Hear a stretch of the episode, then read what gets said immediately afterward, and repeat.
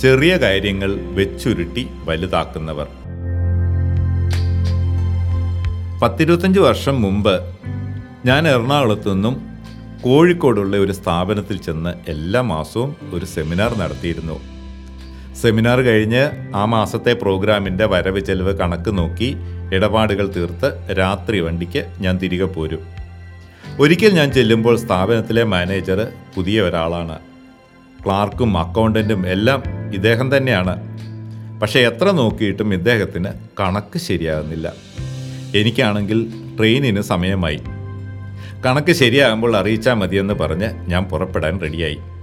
Director അച്ഛൻ എനിക്ക് railway സ്റ്റേഷനിലേക്ക് ലിഫ്റ്റ് തന്നു. പോകും വഴിക്ക് എന്നെ സമാധാനിപ്പിക്കാനായി അച്ഛൻ പറഞ്ഞു ഈ പാപ്പിച്ചേട്ടൻ കാര്യങ്ങൾ ചെയ്യിച്ചെടുക്കാൻ ഭയങ്കര മിടുക്കനാ. ഏത് കാര്യം ചെയ്യാനും അതിനെ പറ്റിയ ആൾക്കാരെ അറിയാം. പക്ഷെ കണക്ക് വെക്കുന്ന കാര്യത്തിൽ മാത്രം ഇങ്ങനെയാണ് ഓരോന്നും സമയാസമയത്ത് എഴുതി സൂക്ഷിക്കാതെ മാറ്റി വെച്ച് മാറ്റി വെച്ച് ഉരുട്ടിക്കൊണ്ടിരിക്കും. വണ്ട് ചാണകം ഉരുട്ടുന്നത് പോലെ. എന്നിട്ട് അച്ഛൻ വണ്ടിന്റെ ഉപമ വിശദീകരിച്ചു. വണ്ട് ഭക്ഷണമെടുത്ത് പിൻകാലുകൊണ്ട് ചെറിയ ഉരുളയാക്കി. അത് ഉരുട്ടി മാളത്തിലേക്ക് കൊണ്ടുപോകും. പോകുന്ന വഴിക്കുള്ള പൊടിയും കരടും നാരുകളും ഉരുളയെ പറ്റി പിടിച്ച് മാളത്തിലെത്തുമ്പോഴേക്കും ഉരുളയ്ക്ക് വലിപ്പം കൂടി കൂടി വന്ന് ഒടുവിൽ മാളത്തിൽ കയറ്റാൻ പറ്റാത്ത വലിപ്പമാകും. പിന്നെ വണ്ട് അത് അവിടെ ഇട്ടിട്ട് അടുത്ത ഉരുളയ്ക്ക് വേണ്ടി പോകും. അതുപോലെയാണ് അപ്പപ്പോൾ ചെയ്യേണ്ടത് ചെയ്യാതെ വെച്ച് താമസിപ്പിക്കുന്നവർക്ക് പറ്റുന്നതത്രേ.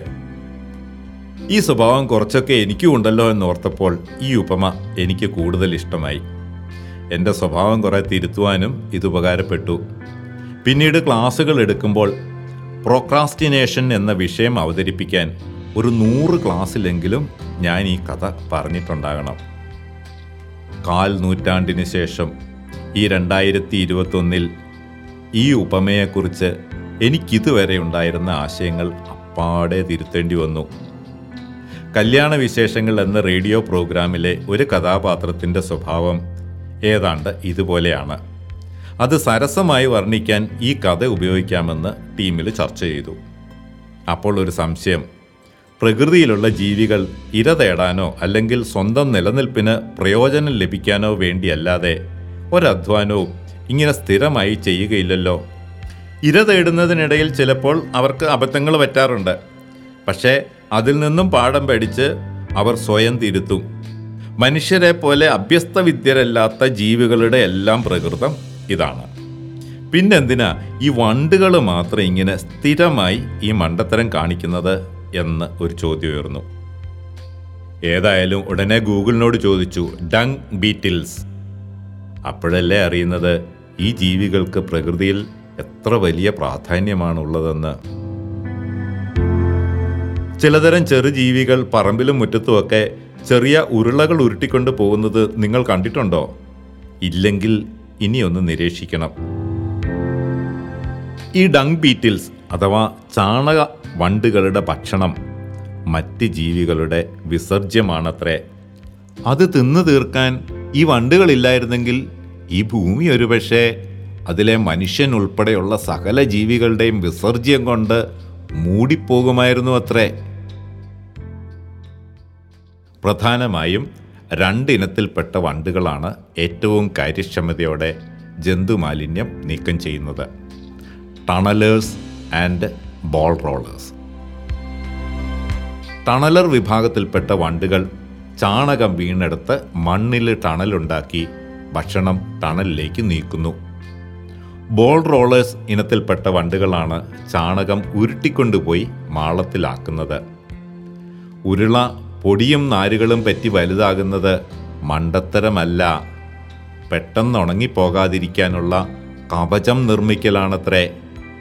ഭക്ഷണം കിട്ടുമ്പോൾ ശേഖരിക്കാവുന്നിടത്തോളം ശേഖരിച്ച് മാളത്തിലോ മാളത്തിനടുത്തോ എത്തിച്ച് അടുത്ത ലോഡ് കൊണ്ടുവരാൻ ഉത്സാഹത്തോടെ ഓടുന്ന ഈ മിടുക്കന്മാരെക്കുറിച്ച് ഒന്നും മനസ്സിലാക്കാതെ വെറുതെ കേട്ടുകേൾവിയുടെ മാത്രം അടിസ്ഥാനത്തിൽ ഇവർ മണ്ടന്മാരാണെന്ന് പ്രചരിപ്പിച്ചാണല്ലോ ഇത്രയും നാൾ ഞാൻ ക്ലാസ് എടുത്തിരുന്നത് എന്നൊരു കുറ്റബോധം തോന്നി. അങ്ങനെ വിഷണ്ണനായി ഇരിക്കുമ്പോഴാണ് ഒരു പെൺകുട്ടി എന്നെ ഫോണിൽ വിളിക്കുന്നത്. ഭർത്താവ് ഭയങ്കര മടിയനാണ്.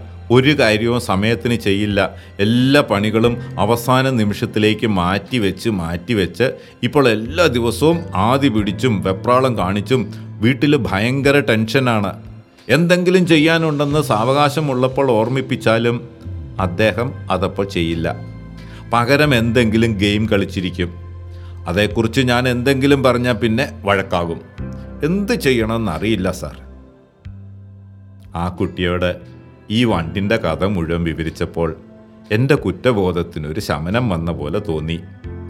പാവം വണ്ടിനെ തെറ്റിദ്ധരിച്ചല്ലോ എന്നതിലാണ് എനിക്ക് വിഷമം തോന്നിയത്. പക്ഷെ മനുഷ്യനെ സംബന്ധിച്ച് ഇപ്പോഴും ഈ ഉപമ വളരെ പ്രസക്തം തന്നെയാണ്. പ്രോക്രാസ്റ്റിനേഷൻ എന്ന സ്വഭാവമായിരിക്കണം ഇദ്ദേഹത്തിന്റെ പ്രധാന പ്രശ്നം. അത് സ്വയം മാറ്റിയേ മതിയാകൂ. കാരണം വേറെ എന്തെല്ലാം കാര്യപ്രാപ്തികൾ ഉണ്ടെങ്കിലും കാര്യമില്ല. സമയാസമയത്ത് ചെയ്യേണ്ടത് ചെയ്തില്ലെങ്കിൽ ജീവിതം എന്നും പരാജയം തന്നെയായിരിക്കും. അതൊഴിവാക്കാൻ സമയം കൈകാര്യം ചെയ്യാനുള്ള സൂത്രങ്ങൾ പഠിച്ചെടുത്താൽ മതി. മോളെ ലോകത്തിൽ പരിപൂർണ സോഷ്യലിസം സാധ്യമായ ഒരേ ഒരു ധനമേ ഉള്ളൂ. അതാണ് സമയം.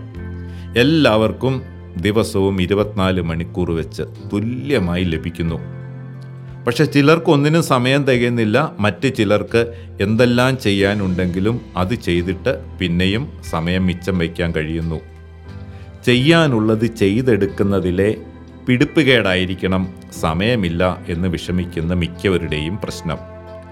സമയം മിച്ചം ലഭിക്കണമെങ്കിൽ അത് നഷ്ടപ്പെടുന്നത് എവിടൊക്കെയാണ്? ചോർന്നു പോകുന്നത് ഏത് വഴിയിലൂടെയാണ് എന്ന് കണ്ടുപിടിക്കണം. മോൾ ഒരു കാര്യം ചെയ്യാം.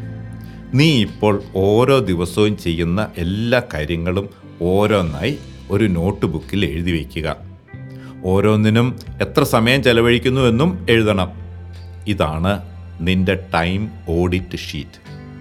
ഇനി ഭർത്താവിനെ സോപ്പിട്ട് നല്ല വാക്ക് പറഞ്ഞ് നിന്റെ ഓഡിറ്റ് പൂർത്തിയാക്കാൻ നീ സഹായം ചോദിക്കുക. ഷീറ്റിലെ ഓരോ ഐറ്റവും പ്രധാനപ്പെട്ടതാണോ അല്ലയോ എന്ന് അടയാളപ്പെടുത്തുക. പ്രധാനപ്പെട്ട ഐറ്റംസ് ഓരോന്നും അടിയന്തരമായി ചെയ്യേണ്ടതാണോ സാവകാശമുള്ളതാണോ? സാവകാശമുണ്ടെങ്കിൽ എന്നുവരെയുണ്ട് എന്നും അടയാളപ്പെടുത്തണം.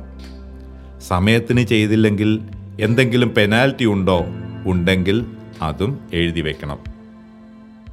ഇതൊക്കെ നീ തനിച്ചെങ്ങനെ പൂർത്തിയാക്കും എന്നൊന്നും ടെൻഷൻ അടിക്കരുതേ. ഇതൊക്കെ ചെയ്യാനുള്ളതാണ് ചെയ്തേ മതിയാകൂ എന്ന് നീ സ്വയം നിശ്ചയിച്ച് എഴുതി വെച്ച് കഴിഞ്ഞാൽ അതിനുള്ള മാർഗങ്ങളും നിനക്ക് മുന്നിൽ തെളിഞ്ഞു വരും. അതാണ് ലോകത്തിന്റെ അനുഭവം. അടുത്തതായി ഇനി ചെയ്യാൻ ബാക്കി കിടക്കുന്ന പ്രധാനപ്പെട്ട കാര്യങ്ങൾ ഓരോന്നും എഴുതി വയ്ക്കുക അവ ഓരോന്നിനും എന്ന് വരെ സാവകാശമുണ്ട് എന്നും എഴുതണം. ഇനി ഒരു ഡയറി സംഘടിപ്പിച്ച് ഇവ ഓരോന്നും ചെയ്തു പൂർത്തിയാക്കേണ്ട അവസാന തീയതി എന്നാണോ ഡയറിയിലെ ആ തീയതിയിലുള്ള ഓരോ പേജിലുമായി അവ എഴുതുക. ഡയറി എഴുതി തീർന്നാൽ നിന്റെ ഡയറി റെഡിയാക്കാൻ സഹായിച്ചതിന് വലിയ സന്തോഷത്തോടെയും അഭിമാനത്തോടെയും നിന്റെ ഭർത്താവിനെ നീ അഭിനന്ദിക്കണം. ഒരു ഉമ്മയും കൊടുത്തേക്കൂ. ഇനി അദ്ദേഹത്തിന്റെ ഡയറി തയ്യാറാക്കാൻ തിരിച്ചും സഹായിക്കാം എന്ന് പറയുക. നിങ്ങളുടെ കുടുംബത്തിന്റെ ഇപ്പോഴത്തെ അവസ്ഥ നിങ്ങളുടെ നിലനിൽപ്പിനെ എത്രമാത്രം ദോഷകരമായി ബാധിക്കുന്നുണ്ട് എന്നതനുസരിച്ച് സാമം ദാനം ഭേദം ദണ്ഡം ഇതിലേത് മാർഗം വേണമെങ്കിലും ഉപയോഗിക്കാം. അദ്ദേഹം നിന്നോട് സഹകരിച്ചാൽ നിങ്ങളുടെ കുടുംബം രക്ഷപ്പെടും. ഞാൻ ആ വണ്ടിനെ തെറ്റിദ്ധരിച്ച പോലെ അദ്ദേഹത്തിന്റെ ശൈലിയും പെരുമാറ്റവും ചിലപ്പോൾ എന്തെങ്കിലും പ്രയോജനം ചെയ്യുന്നതായിരിക്കാം. അതുകൊണ്ട് ഒരു കാരണവശാലും ഭർത്താവിനോട് കോപമോ ദേഷ്യമോ കുറ്റപ്പെടുത്തലോ പാടില്ല. പക്വതയോടെ ശാന്തമായി പറയുക. ഉത്തരവാദിത്ത ബോധമുള്ള ഏതൊരു ഭർത്താവും ഈ സാഹചര്യത്തിൽ ഭാര്യയുടെ നിശ്ചയദാർഢ്യത്തെ ബഹുമാനിക്കുകയേ ഉള്ളൂ അതിനാൽ സഹകരിച്ചില്ലെങ്കിൽ എന്തു ചെയ്യും എന്ന ചോദ്യമേ ഇല്ല ഇത് ചെയ്തേ മതിയാകൂ എന്ന നിലപാടെടുക്കുക. ഭവിഷ്യത്ത് എന്തായിരുന്നാലും നീ നേരിടും എന്നുറച്ച് നിശ്ചയിച്ച് ധൈര്യമായി നിന്റെ ജീവിതം മുന്നോട്ട് കൊണ്ടുപോകാം. ഈ പ്രപഞ്ചം മുഴുവനും നിന്നെ പിന്തുണയ്ക്കുമെന്ന് വിശ്വസിക്കുക. എന്റെ പ്രാർത്ഥനയും എല്ലാ ഭാവുകങ്ങളും ആശംസിക്കുന്നു. ജോർജ് കാടങ്കാവിൽ